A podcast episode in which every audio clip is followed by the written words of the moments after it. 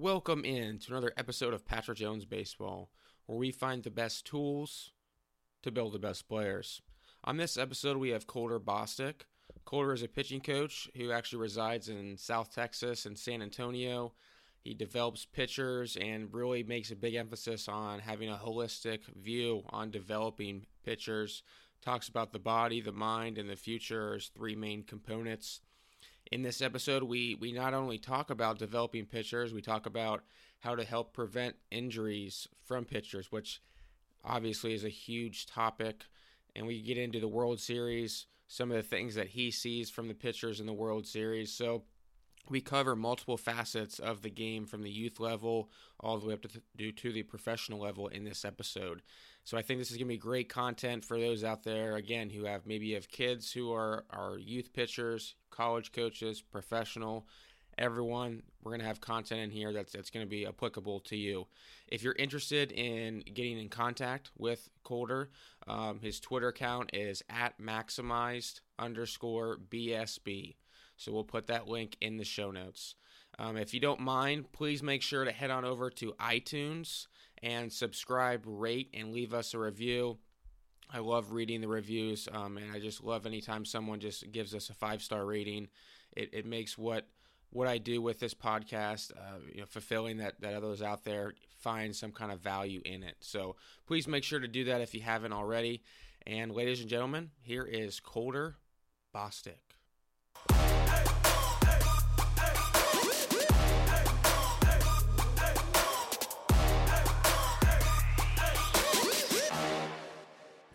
All right, we now welcome on Colter Bostic. Uh, Colter, thanks for coming on the show today. I appreciate it, Patrick. Thanks for having me. So uh, you're in Texas right now. Uh, I'm in Ohio. The World Series right now is in Texas. So have, have you had any thoughts about going to any of those games?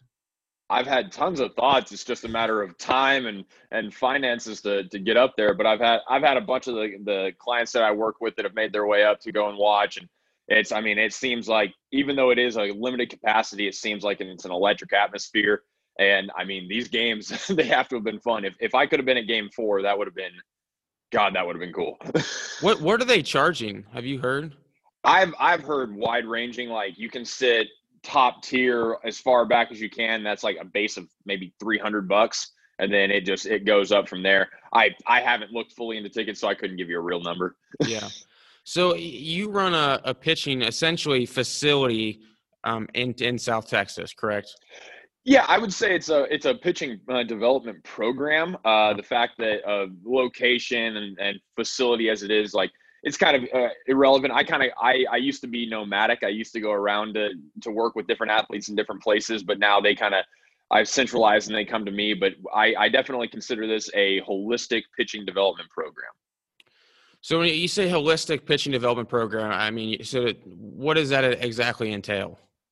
So uh, a little bit of background. So I mean, I grew up I grew up in Wyoming, and you don't play baseball year round. And uh, I mean, in in terms of technology and in terms of information and open source data, like there was nothing going on back in even like 2008 to 2010 when I was a like sophomore through senior in high school. Like you didn't have all of this information out there for development and training. So I just kind of did what everyone did, and you just go step in, you throw, and so long as you throw strikes, you win.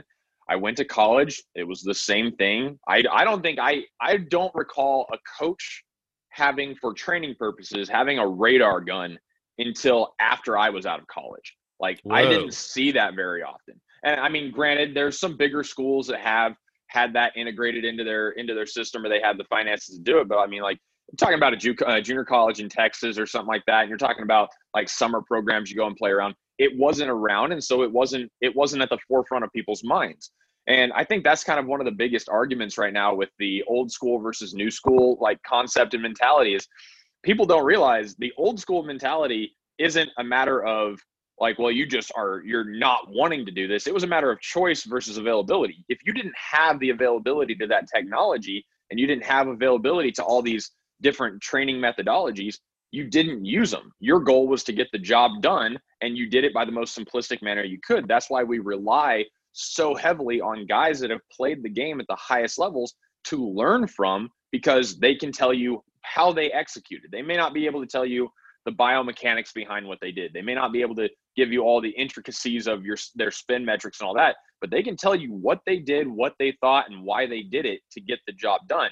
And that's essentially how I embody the old school philosophy versus now we have all this technology and data and analytics to piece together the surrounding like the peripheral effects of the hows and whys versus the actual experience of doing it and we're trying to impart that upon athletes so i mean in holistic the reason i call it holistic is my job is to learn as much as i possibly can from every school of thought every philosophical like school like driveline top velocity uh, texas baseball ranch florida baseball ranch individual coaches and individual programs that maybe bring new light to a way of thinking or a different drill set or a way of using a modality. Something i my job is to try and learn as much as i can so that i can in, inevitably teach that information to my athletes on the basis that is right for them not every athlete's going to learn the same way uh, not every athlete is going to utilize tools in the same manner or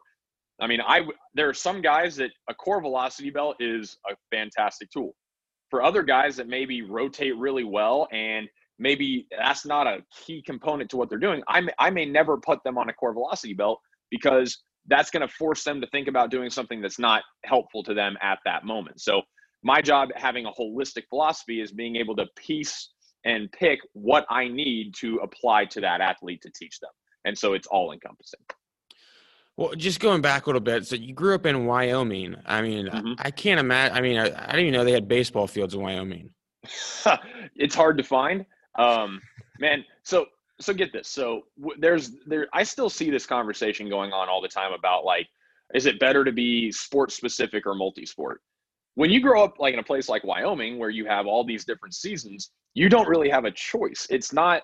It's not you get to pick what you're going to do. It's kind of just the expectation that in the fall, you play football. In the winter, you play basketball. In the spring, you go out and play either soccer or track. And then in the summer, you played baseball because we didn't even have high school baseball. We have American Legion baseball. So you play from May through July. And if your team was really good, you go to a tournament in August. But I mean, that's how your window was broken up. You you didn't get to be sports specific because you had nothing else to do. Um, I chose that uh, I think it was after my it was my sophomore year in, in high school. I chose to stop playing football because I had heard about and I, I laugh about it to this day is I heard about fall baseball, and I was like, wait, they play they play baseball in the fall in other places in the country. And I had to go and meet with a team out of Billings, Montana, which was only about a two and a half hour drive, and that team would drive eight hours to Spokane or Salt Lake City or Denver to go and play in these tournaments. I I mean, I got my hardship license at the age of 15 to be able to drive to all these different places to go and play baseball in September and October because we didn't have access to that. And so I had to I had to sacrifice playing football so I could go and get more reps playing baseball in the fall. And then as we started going, I realized I was like, man, I play during these 3 months in the summer and I play during these 3 months during the during the winter, but how am I increasing my my skill set during the winter going into the spring? So I my my senior year I quit I quit playing basketball that way I could get into a barn when it's snowing and go throw into a net 5 days out of the week and throw bullpens by myself. Like you have to start learning how what your needs are as an athlete when you're in those kind of situations because the expectation is you focus on your sport during that time of the year and you don't worry about anything else. Yeah, and you brought up some good points there. I think it's interesting how uh, you said, you know, your senior year you didn't even play basketball and I think we live in this era now where there, there's two different sides. You can see this on Twitter whether it's like one side where it's old school. It's like, oh, you need to be playing multiple sports, like from day one till like the day you stop playing sports, it seems like. And then there's the other side of, of you know, being really sports specific and focusing on one sport from the time you're seven or eight years old until all the way up. And I think, uh, like most things, usually it's it's got it's probably somewhere in the middle. And I think it's also we got to take into a context of it's just it's a little bit different for each individual athlete. I mean, how how good are they? Does Mike Trout need to play fall ball when he's a junior in high school? If he doesn't want to, probably not. No, he probably doesn't need to play high school baseball if he doesn't want to. But a lot of did, a lot of guys you, aren't. Go ahead. Did you see that video that came out on Twitter a couple days ago? It may have been yesterday, but it was of Mookie Betts just being a beast in every different sport. Yep. And I, I, did see I that, made a yeah. co- I made a comment out there saying that athleticism is not sport specific, but there is there is a gap in talent, and that's just something we have to accept. There are going to be guys that have thresholds of talent that are so much higher than the rest of us. And that that's why there are the elites in certain sports and that's why there are guys that have to grind every single day to be average at best. And then there are guys that's why the attrition rate in sports is so high is eventually you realize you've tapped out where you are.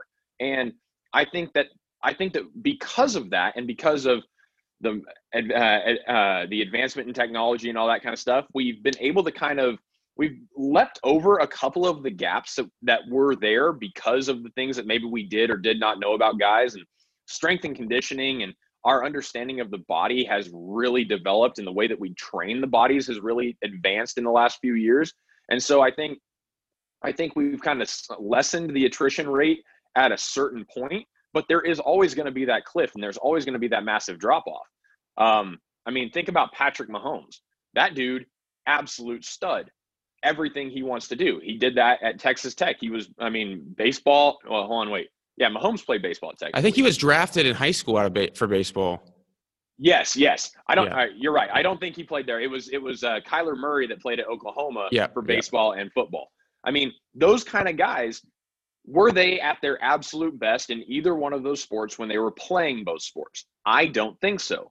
And so I think that when both of them decided to go and play football professionally, I think that's why you're seeing their game continually escalate. I mean, Mahomes is just getting better and better and better because he's finally focusing on that sport. His, I mean, I could be using the terminology incorrectly here, but I believe that the his his threshold for neuroplasticity regarding sports specific action was just so big and now that he finally gets to, to focus in on it it's the the the possibilities are endless for him but what what would have happened if a guy like him or Kyler Murray or like a Jameis Winston or something like that what if these guys rather than choosing football had decided to go to baseball how good could they have been Or Like, Bo Jackson. we- That's the, the ultimate example. The ultimate example, Bo Jackson.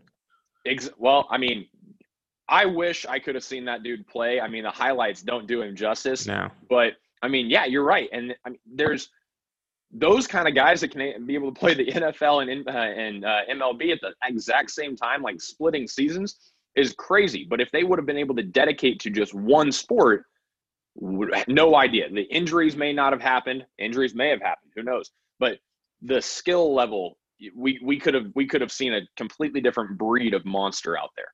Yeah. And I think it's important too to, to reiterate again. I mean, we're we're not saying that you should only have to play one sport. I, like I said earlier, I think it is just depend on the player, depend on what they want to do.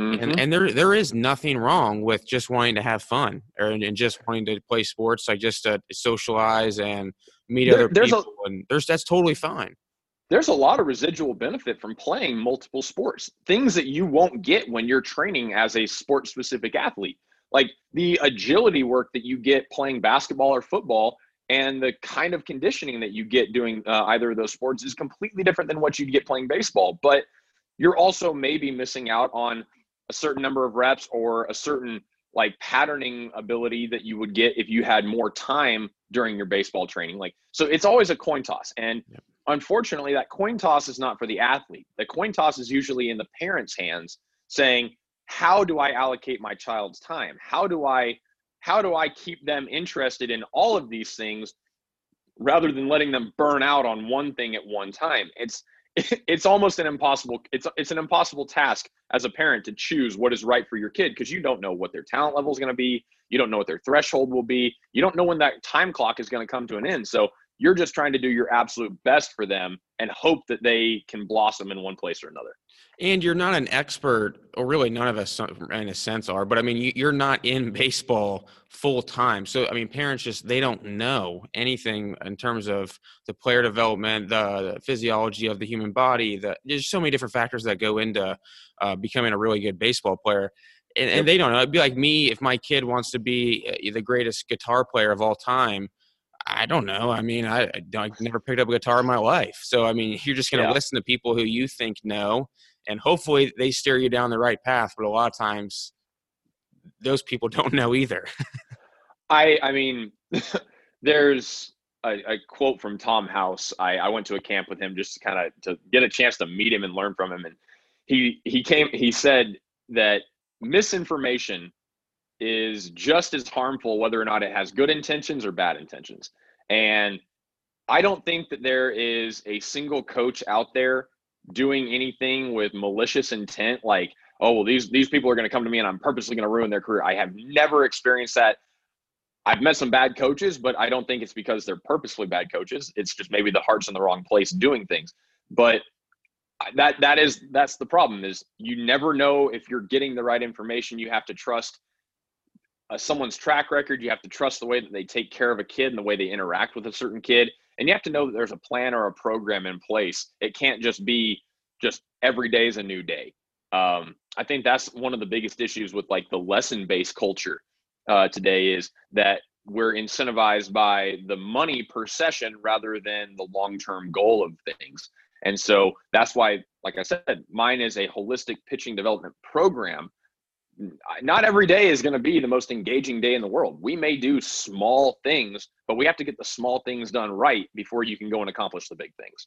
And so it's it's it's all about time and making sure that we're pushing development in the right direction and not just getting one task done to say good job timmy good job so uh, yeah take me through a little bit of that when you talk about small things big things i mean do you put your guys into buckets you know if they need to work on all the same thing and so that way you're not having to to do this guy needs to do this drill and this guy needs to do this movement prep or work on plyo you know do plyo balls or whatever it is how do you structure your actual program and your players who train in it so within the program um, I, I do small group kind of setting. And so when the guys are with me in a group, we are focusing on on generalized plans saying, all right, today this is what we're going to accomplish. We're going to go through and do this, this, and this.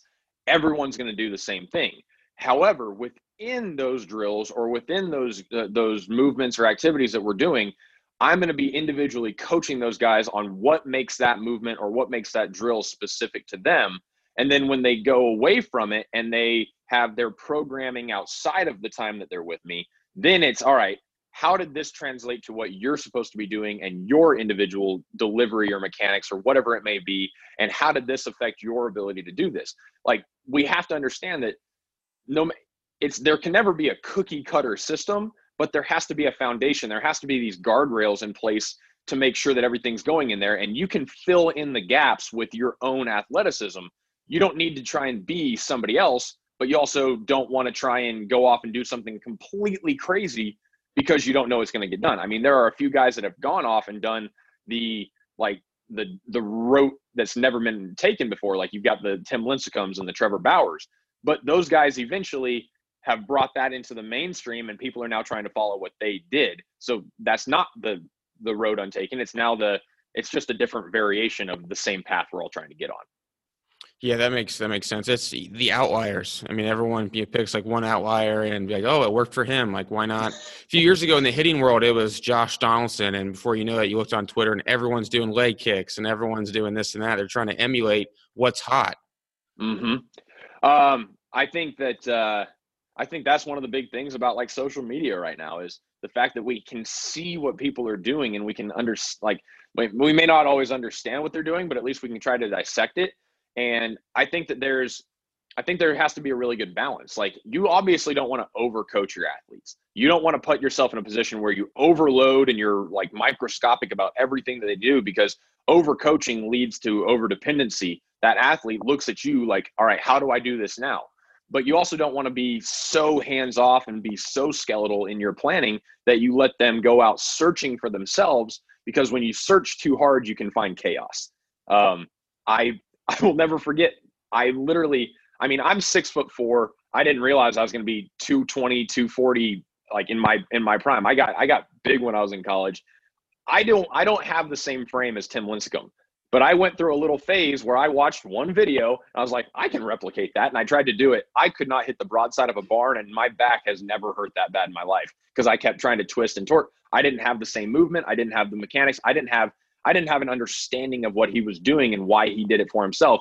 So it didn't work for me. But if I'd had a coach that maybe understood a little bit more and said, hey, how about we take one concept from his delivery How about we take his understanding of rotation of the hips, getting down the mound, and that really up tempo dynamic uh, delivery that he has. Let's try and make one thing happen and see what uh, what happens rather than mirror the whole concept.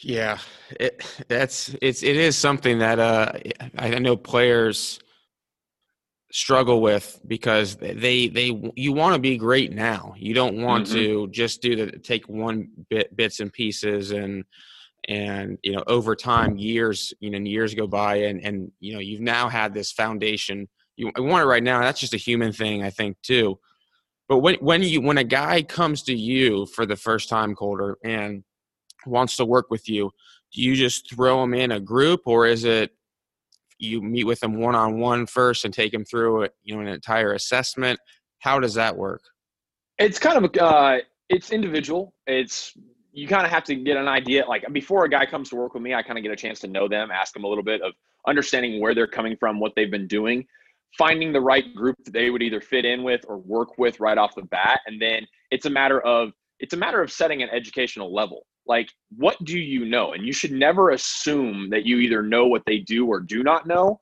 You need to find out what is the threshold of knowledge that these that your athlete needs to have for whatever given level they're at. And then put them into a situation, see how they do, see how they handle the relationship between you and them first, and then go and sit down and have that educational content and say, all right, here are the things you need to understand. That way, as we go forward, when when I say something, this terminology is not foreign to you, or this concept is not foreign. So building that relationship is the first thing that has to happen. And I don't care if that's if you're dealing with a little league kid and just meeting in a cage, or if you're dealing with professional athletes the relationship has to come first because you have to have that trust and you have to have that buy-in and then you can start giving information and start having that back and forth knowing that you are both on the same page and moving in the right direction and i think that that's where objective information comes in hand maybe one of the most important things about it to help create that buy-in and using information to be like hey like you're here if you want to be get to you know X, Y, and Z or this level, like you need to be here. Here's where everyone mm-hmm. where their numbers are at, and it's like like what do you you tell me? And it's like you don't even have to really say anything; they can just see it for themselves, and yep. it sells them. It sells itself. Yep. I mean, you. Uh, I I had a mentor. His name was Jon Matlack, uh, and he he presented me the question. He said, "How good can you be?" And it's not a matter of like it's not a matter of how do you find out it's a matter of when will you find out the only way you'll ever find out how good you're uh, you're ever going to be is when you have to look back at it in retrospect and say that was the absolute best I was ever at and so you've got to be you have to instill this this concept within yourself as a coach and in your athletes saying every single day you need to be working to get better at something and pushing yourself to a new level that way you, the next day you can try and top that or you can try and be better than what you were and then when everything is said and done, you can look back and say, I did everything that I could in my power to be the best version of myself and be the best athlete. If you're sitting there with a destination in mind, once you reach it, all the motivation's gone. If you have a journey in mind saying, I want to be able to accomplish these things as I go, it's kind of it makes it a it's it's it's smaller bites to a bigger goal rather than just you've reached a platform. Yeah, you said that perfectly well. It's all it's all about the journey. I think the journey is the fun part. And as yep. you said, like once you actually get there, once you actually get the job you want or, or whatnot, then it, you kind of get there and you're like, well, now what? Because there's there was nothing. It's it's got to be deeper than that because yep. uh, it just life is short and long at the same time, and so just relying on uh, uh, titles or materialistic things that you're able to buy over time um, it, it just doesn't have the same amount of satisfaction to me anyway, and it sounds like for you too.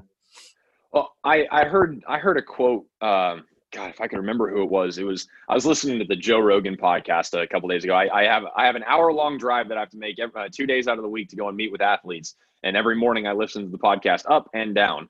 And, some, and one of his guests said, "You get to choose your regrets in life," and that really like that hit me. I was I I was like typing that down on my phone. I was like, I, I, I feel like I need to use that a lot because you need to realize as an athlete that you the, the things that you choose to do, you only get to choose to do them once. And you only get to be one place at one time, one level at a time.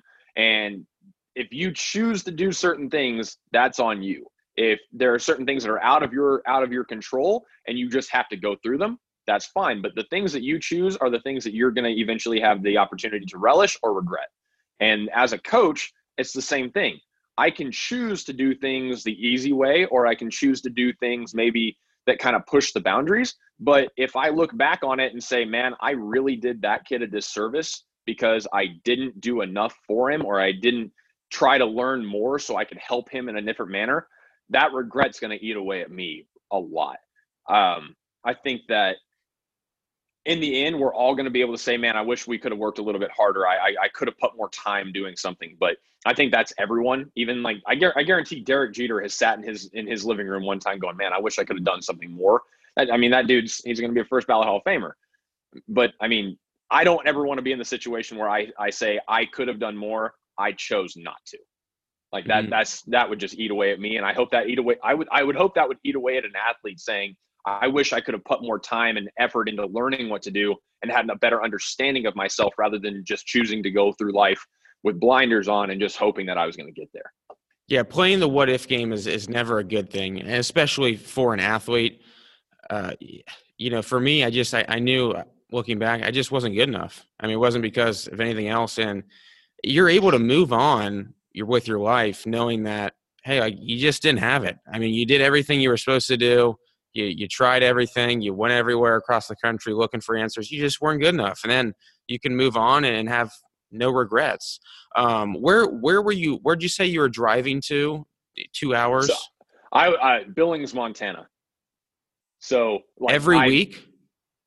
probably like two or three times a, a, a week um, i got to leave I, I got to leave school before like the last two classes of the day. That way I could get up to Billings on time for practice and then come back home and whatnot. It was, I, my my experience was completely bizarre versus what most people have availability like they get out of school and drive 5 minutes to a facility i had to drive 2 hours north to get up to a practice time and then come home and then drive all over the northwest to be able to go to games but what what about you said you said like now every week didn't you say you, you drive somewhere for an hour oh yeah oh yeah um so I live in San Antonio, Texas, and I've got a group of guys that I work with in Austin.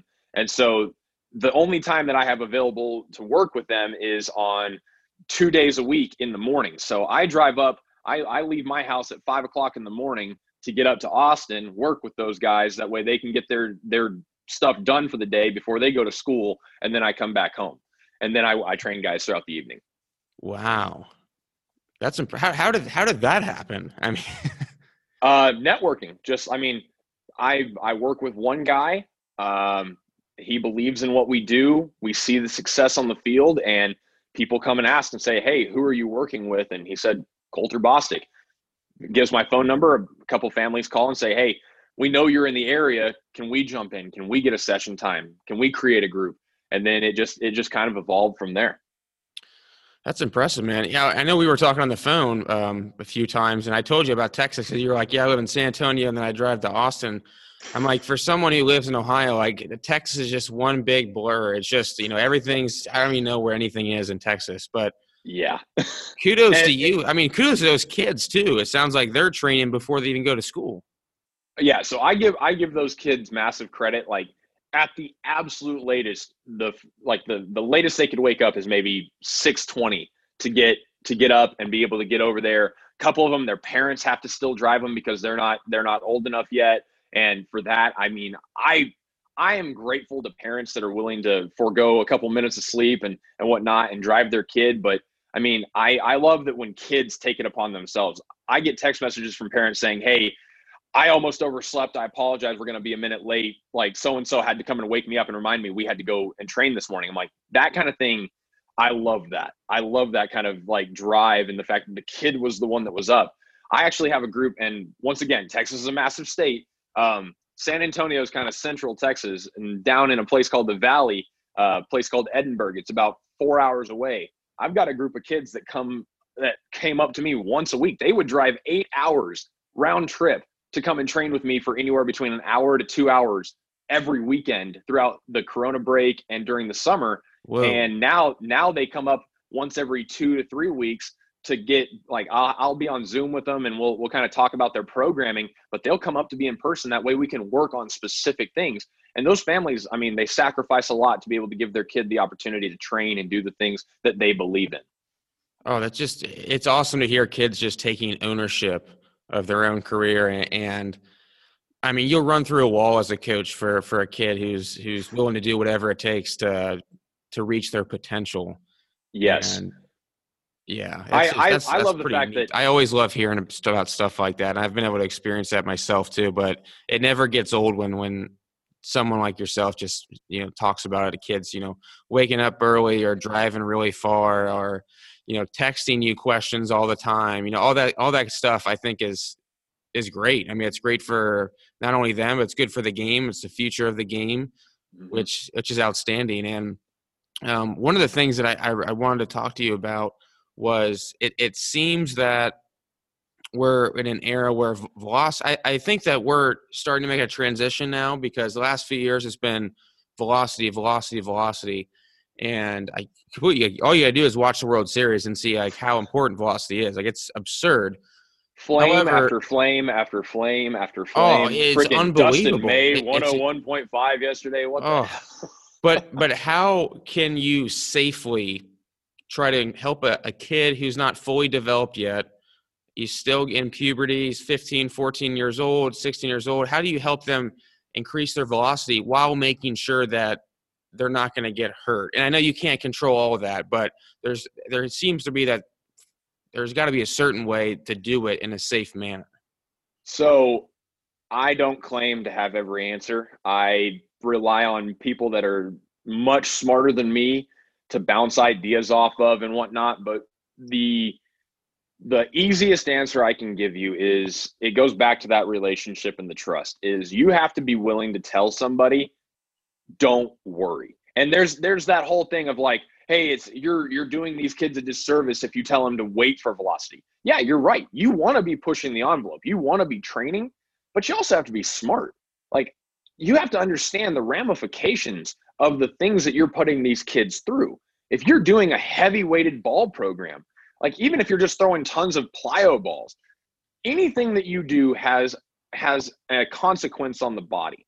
If we're throwing overweighted balls, we are putting severe strain on the shoulder by extending that max external rotation.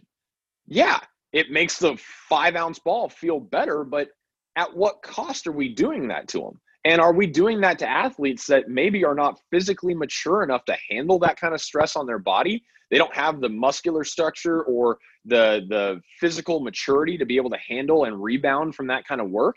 Are we balancing it right with yeah, just because we do a few overweighted throws are we doing the rehab stuff that's required to take care of the the muscles and everything that's involved in that process? Are we are we are we doing the work after not just doing the sexy work of throwing the ball with the radar gun? Are we doing underweighted balls?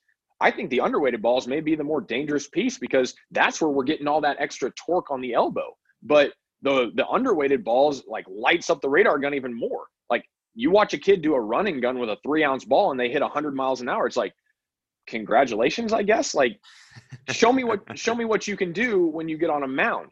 And i i have a velo program that i've talked with some brilliant people about and it, I, I believe it worked. We did a four five and six ounce ball. I believe that a 20% difference off the standard the standard unit that we use the five ounce baseball i think that is as far as i want to go when doing high intensity high loads of work yeah, I do occasionally have guys throw anywhere between seven to nine ounces for particular types of throws in particular types of drills. But I'm also being cautious and saying, I don't think you as an athlete are ready to do this kind of work because the other pieces that go into the process, the other pieces that go through your your whole delivery may not be where you're going to be able to sustain doing this one exercise because of this weighted implement. And it's just a matter of understanding who the athlete is, understanding where they are physically and biologically, and just educating them as to the whys, hows, and the risks of what they're doing. Um, there is no perfect formula. You never know when a kid is going to finally sprout and finally the good work that you've been doing in laying the foundation of their strength and their mo- like their movements and all their patterning i can have a guy that does all the right things for a year and doesn't see a single mile per hour gain. And then all of a sudden one day they wake up and their body has just said hey all right i'm ready to go. And then they make this massive jump. And they're it's it's kind of like well it was just part of the process. No your body finally hit the point where it was ready to do it. It had the capability to do the things that you've been training it to do now. And we have to keep you healthy to get to that point. If you're always hurt getting to that point your body's not going to want to keep pushing the envelope that was really well said and I, I think the other big issue maybe this is the actual the main issue is people who because the, there is a business component proponent of it too of of kids increasing velocity and they can share it on social media and now they that's going to allow them to acquire more kids because who, what kid doesn't want to make an increase in velocity yep. what kid doesn't want to throw 90 plus but they're doing it at the expense of what you just explained the a potential injury because they're solely focused on the kid throwing harder which is going to make them more money I think we're all guilty of that. I mean, that's yeah. that's the problem with social media is social media is not look what I've learned, it's look what I've done and you can learn from how I did it. Like that's that's the platform is you're trying to show something off and everyone's guilty of it, but I think the intentions behind it obviously change account to account. Um, but like something like that, like when I ran when I ran my velo program over the summer with a lot of my college guys and college bound guys, I got a lot of interest from the videos that I posted and the games that we showed from parents saying, "Oh yeah, my son needs to, my son needs to gain velo too." And I'm like, "Well, that's great. Tell me, what has he been doing? Where is he at? Let me see video of how he's throwing. Let me talk to him."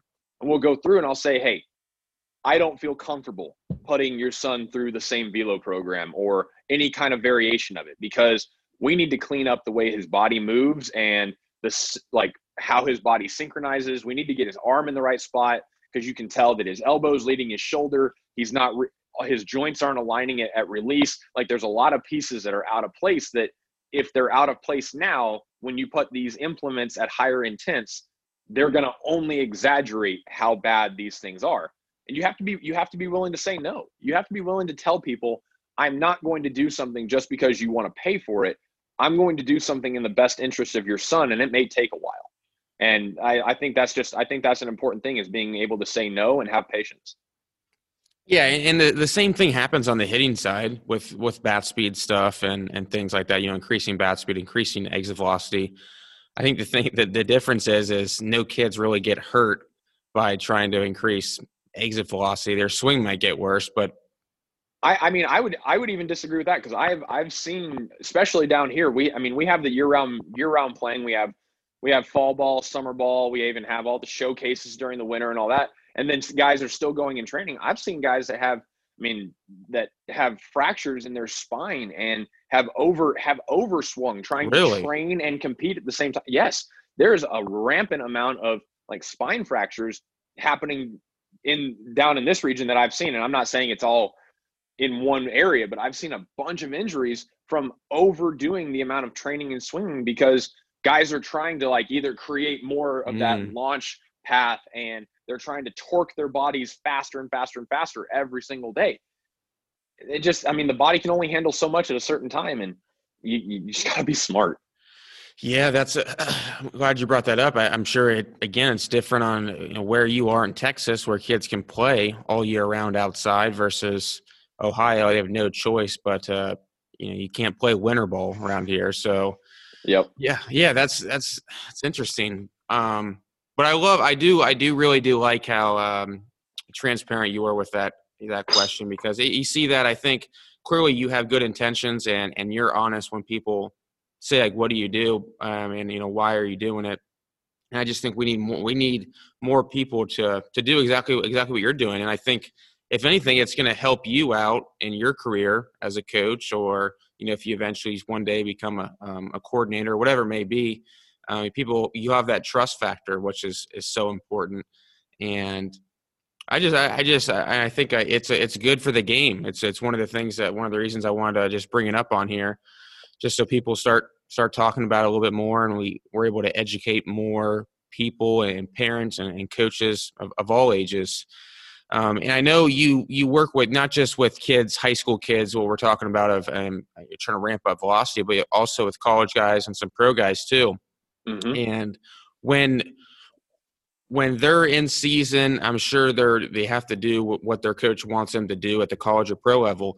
However, in the summertime for a college guy, or maybe in the off season for a pro guy, how do you make sure that everyone's happy in the sense that you know that this kid's not going to get in trouble with this college coach or pro organization for working with you or doing your program mm-hmm. while also making sure that he's he's doing it safe and and just the whole holistic approach with with that old dilemma all right that one is the tricky one um it boils down to communication once again is who's really in control is really it's the athlete um the athlete has to be the one taking control now I have 100% support for the coaches that say, I don't want you to do this, only so long as they have a substantive reason for why they say that. Like, I don't want you to do this because I don't need you to get more quote unquote innings or work on the mound. You already threw 100 innings during the season. You probably just need to take some time to rest, go to the gym, get stronger, let your body revamp, and just maybe go out and throw and do a throwing program, don't try to get on the mound. You don't need more work. And if that's their philosophy, I, I'm perfectly fine with that. We can work different things around that. If it's a matter of, oh, well, no, I don't want you to do this because it doesn't match what I'm doing, that's a problem. Like, you're, once again, this is the athlete's career. They have to be the one that has the final say eventually to what they're doing. The, the coaches are the ones that are they're trying to help once again create the guardrails to push their development in one direction and if you're on college scholarship, you're beholden to the college program because they're they need you to compete and they need you to be healthy to compete for them. If you're playing for a pro organization, they're the ones paying your bills. So you better listen to what they're doing and you better make sure that you're following the program that they believe is in your best interest to move you along in their system so you can help win and make the organization money um, and win championships. But I think that at the pro level, I think that's why we see so many, I guess, third parties that are out there working with these guys during the offseason, especially now when it's more prevalent for guys to be training year round. You're seeing their advancements and you're seeing how the guys come back stronger the next season. They've developed a new tool. They've maybe they wanted to go from 150 innings to 180 innings on the year or 200 innings as a starter or whatever it may be. These organizations are starting to become more embracing of there are other things that you can do outside of our organization during your own time and it's up to you to get better doing that we like they've established the guardrails of we need to keep you healthy we need to keep you on the field and we need to keep you producing once you're on your own time your job is to come back to us better that way you can advance through the system and i think that's why the professional uh, ranks have allowed the athletes to do that but i also know that there are organizations that say hey some guys can uh, go off and do their own thing you need to rest. You probably need to just relax for a little bit because you put on a lot of work during the season. Let your body grow and then we'll talk about it later. And it's a, it's all a communication thing. At the high school level, you, high school athletes have so many different voices coming at them. Yeah. They have their personal trainer, they have their high school coach, they have their summer coach, they have their strength and conditioning guy that they go to. They've got their nutrition guy if their parents uh, put them out there. They've got all these different voices and it really has to come down to the athlete and the family being able to say, hey, this is what we need. This is what we want to do. Let's get your opinions, but inevitably we have to be the ones that make the decision for ourselves and our son as to what we think is the best thing for them. And so long as that communication is out there and so long as everyone is on the same page of they're in here for the interest of the kid and the athlete, not themselves. And if they realize that when everyone works together to do things right for the one kid, their whole everyone's program gets better and it's it's not a selfish thing it's a community it's a community piece i guess is the best way to put it so how how do you know when it's time for a kid to, to sh- he needs to shut it down and rest i mean is there because I, I, hear there's is it an innings thing is it how many pitches he's thrown con- consistently like how do you know when it's time like this kid doesn't need to shut it down um just talking to him like i mean there there's a guy that i i worked with uh who he I think he threw for like three straight years, and this was before he and I had gotten together. Like he came, he's like, yeah, I, I've never really taken time off. I'm like, have you ever has your arm ever hurt? Well, no. And I looked at him, I, I, I watched how he threw, and I'm like, well, I, I can understand why. Like your body has literally dropped itself down to a threshold. Like you can't perform at the level that you were a year and a half ago because you haven't given your time, your body time to re- recover and grow. And even though you feel fine, yeah, maybe it's because your body's just lucky, or maybe you keep yourself in really good shape. But how about we take a couple of weeks off and let's just see what happens when we go to the gym and do this kind of stuff. And then we we I give him my reasoning and say, hey, I think that once you give your arm maybe the next six weeks, when we go back out and throw, and once we've done these things, just tell me how it feels. And when they go back there, like, oh my gosh, like, yeah, my arm, I'm my arms finally sore a little bit after the first time throwing. It's like, well, you've lived in this state of constant like breakdown and you've, you've been lucky not to have a de- debilitating breakdown but your body is continually fatigued we've got to let the body rest i think all these kids are undertrained underhydrated and under recovered because they always want to keep pushing they want to be better every single day and they don't know how to take time off away from it so it's really just having that communication understanding what the player's history is and just be willing to say in my gut I believe you need to take time off and I can give you a goal and a path of what we're going to do during that time to make sure that you're continually getting better. You just don't need to be throwing on the mound. And I think that's I think that goes a long way with athletes.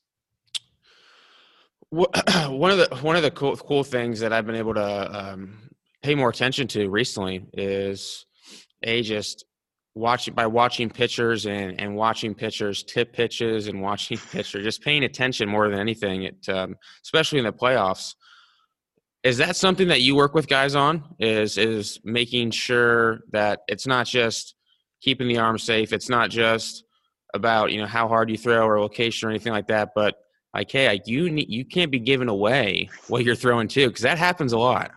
Yeah um there are the nuances of the game are the things that get swept under the rug when you're talking about like a lot of development things because everyone's so focused on the velocity everyone's so focused on the metrics of a curveball and all this kind of stuff. We forget that these are human beings on the mound that have little twerks and tweaks and quirks and all that kind of stuff that maybe they give a maybe maybe a guy presets his glove a little different or I've, I've I, am starting to see a comeback of guys with their tongue out their mouth oh, I'm going to throw a curveball or something like that. I, it's weird how the human brain tries to materialize a thought process. And when the body is exuding a physical activity to say what their mind, their mind is thinking, that's the job of a coach and someone that knows that kid and knows what they're seeing to be able to say, hey, bud, um, how about when you throw this, I want you to make sure you make a conscious effort of closing your side or maybe hide your face below the glove or make sure that you grip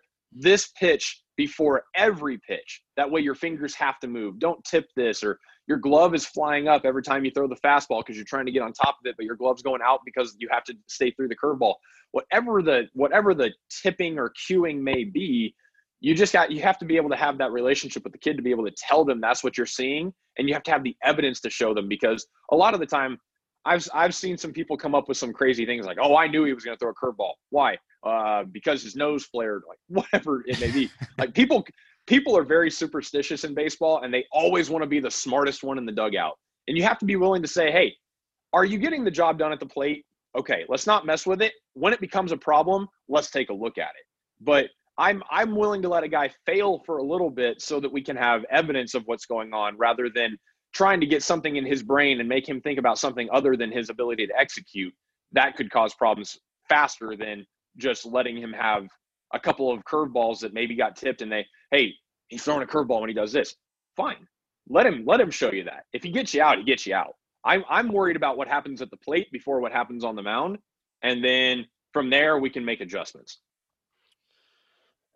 I assume you've been able to watch the playoffs and maybe more specifically the World Series now that we've gone through and seen um, the starters from both sides, like, is there anything that that has kind of jumped out at jumped out at you just by watching these guys? Because I haven't been able to watch. I mean, the race, watch the Dodgers a little bit this year, but um, just because of scheduling, and I'm more so just you know watching who the Orioles are playing. But anything that's jumped out at you from a pitching standpoint on both sides, aside from the fact that these guys throw really freaking hard? Um, it's uh it's amazing to me how advanced these guys are for how young they are. Um, the things that these athletes are capable of doing at this age and the level at which they're able to do it is just astounding. I I know that there's a lot of bitterness in the game right now of like, oh well, the game's getting changed for the worse and all this. I watch that baseball game and I get excited. I I I watched Tyler Glasnow toe the mound against Clayton Kershaw, and I told my wife last night I was like, hey, don't don't talk to me. I've I've got a game I'm watching. Like I want to watch this. Um, you get to see how maturity and you get to see how mental composure plays a massive part in the game.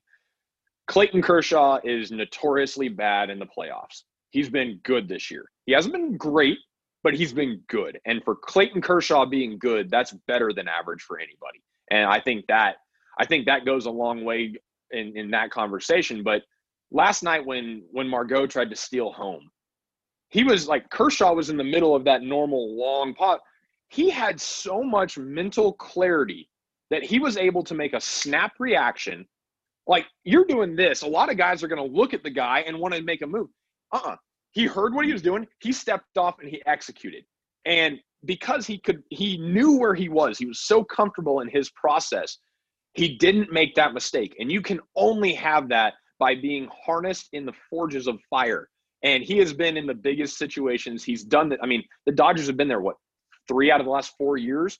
I mean, that pressure didn't phase him. And being able to watch that, I want to impart that. I want to show every kid that I work with, like, guys, that's what being in control of yourself on the mound looks like. I don't care if Kershaw's not throwing 100 miles an hour. He controlled the game, and therefore he gave his team a chance to win. That that right there is the biggest thing that I've taken from it. You see that a lot in the Dodgers right now, is you see the experience of the situation even going over to their younger guys. Dustin May did not look great in the outing before last night. He was kind of flying all over the place. The ball was everywhere. I don't know if there was a conversation in the clubhouse. I don't know if someone talked to him before the game or whatever. He went in there and looked more dialed in last night than I think I've ever seen him throw. And he he threw his hardest pitch of his career. His stuff was disgusting, and he com- he commanded the game. And I think that comes from a presence in the dugout, teaching him, hey, we've been here before. Let us tell you what's going on. I, I mm-hmm. really think that I, that's the biggest thing I picked up. Um, the Rays, I think the Rays have the best like pitching staff and arms in this thing, but I think they're also really young. I think Glasnow last night was trying to do a little bit too much. He wanted to try and win that game to keep the momentum rolling from that walk off in Game Four. And I think he just tried to overdo things. But I don't know him. I don't know him on a personal level. I can't. I, I can't read his mind. But just watching the game, that's what I saw. Yeah, it was pretty cool to see how there was Glasnow who was throwing, pumping 101, just nasty stuff. And then there's Kershaw who was sitting 90, really, but he has mm-hmm. the experience and just, I mean, it's just incredible. Kind of what you alluded to a little bit there of just self awareness and, and just being great at what he's good at a lot of times. And, even you know that he wasn't like you said great but he was good enough and that's what that's what matters Yep. Uh, Colter, this has been a lot of fun, man. I appreciate you coming on the show today. Um, if someone wants to get in contact with you, what's the best way to go about it? And we'll make sure to put your website on the show notes too. Yeah, best way is just reach out through uh, through Twitter. It's okay. at maximized underscore BSB. Um, I'm pretty active on there. Just like that's just my main social media. I don't do anything personal on social media through that. It's just it's just baseball, but that's the best way to get a hold of me, or through my website, just through email. Awesome. Thanks, Colter. Appreciate it, man. Absolutely, man. Thank you. Thanks for listening to my episode with Colter Bostic. Uh, again, if you want to ask him any questions or anything to follow up on, make sure to head on over to Twitter, give him a follow at maximize underscore baseball. While you're at it, make sure if you're not already following me at P Jones Baseball on Twitter, Instagram, Facebook. It's all the same handle at P Jones Baseball. If you ever have any questions about any of the episodes or just anything regards to player development in general, just send me an email, jonesbaseballtraining at gmail.com. Hope everyone out there is doing well, and I'll see everyone next week.